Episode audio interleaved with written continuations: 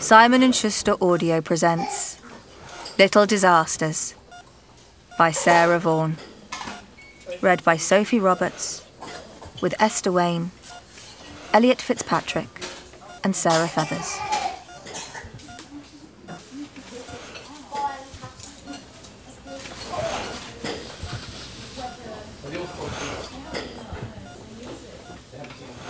Prologue The cry builds. At first, it is pitiful a creak and a crackle. Tentative, tremulous. Just testing how it will be received. The doubt quickly flees. The whimper becomes a bleat, the catch hardening as the cry distills into a note of pure anguish. Shh, her mother pleads reaching into the cot and holding the baby at arm's length. The sound buttresses the space between them. It's okay, baby. Mummy's here now. Mummy's going to make it okay. The child stares at her. Eleven weeks old, in the fierce grip of inconsolable colic. Her eyes two beads that glower, incredulous and intense. Don't be ridiculous, these eyes say. I am livid, and I'm livid with you.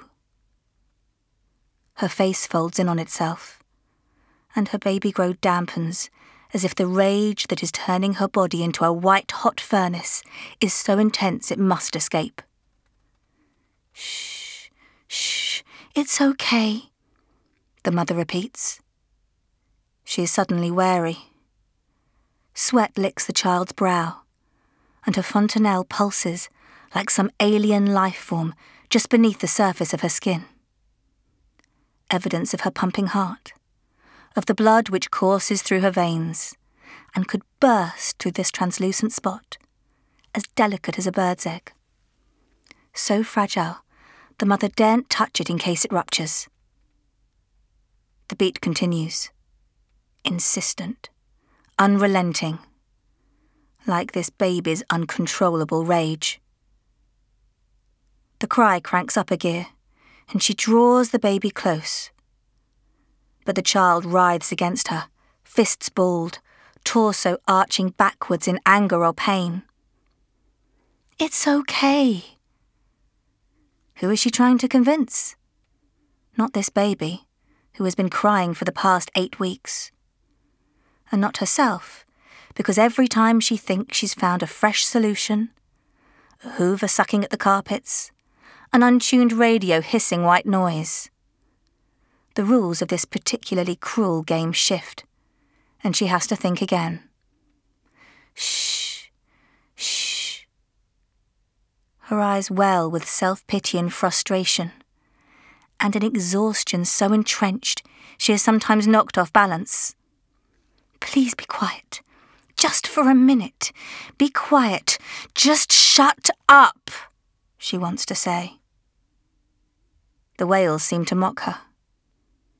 A terrible mother. Not even your first. You're meant to know how to comfort your baby. What will next door think? Okay, okay! She is shouting now. The baby squirms. She is pressing too tightly. Frightened, she releases her grip. And as she does, her baby's lungs expand so that she erupts in a blast of fury that turns her tiny body rigid, fierce energy pulsing from the tips of her toes all the way along the length of her spine. Okay, okay. Like an addict, desperate for a fix, she will do anything now for silence and so she stumbles to the bathroom, strips down to her bra and pants. Then she flings a heap of clothes into the washing machine, switches it on, and huddling in the darkness, pulls her daughter close. The machine starts up. A rhythmic swish as the drum fills with water, then turns noisy and repetitive. White noise that is the most potent balm. The cries catch falter, stop, as the swish and the slosh and the dull clunk of the spinning clothes fill the damp, dark room. She risks glancing down.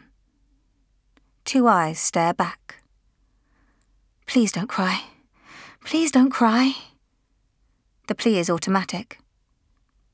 The baby's bottom lip quivers, and the uneasy quiet is broken with a bleat.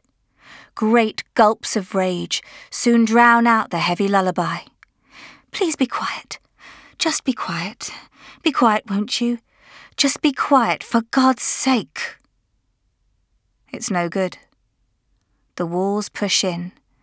The heat bears down, and the noise, the terrible crying that has been going on for three hours engulfs her.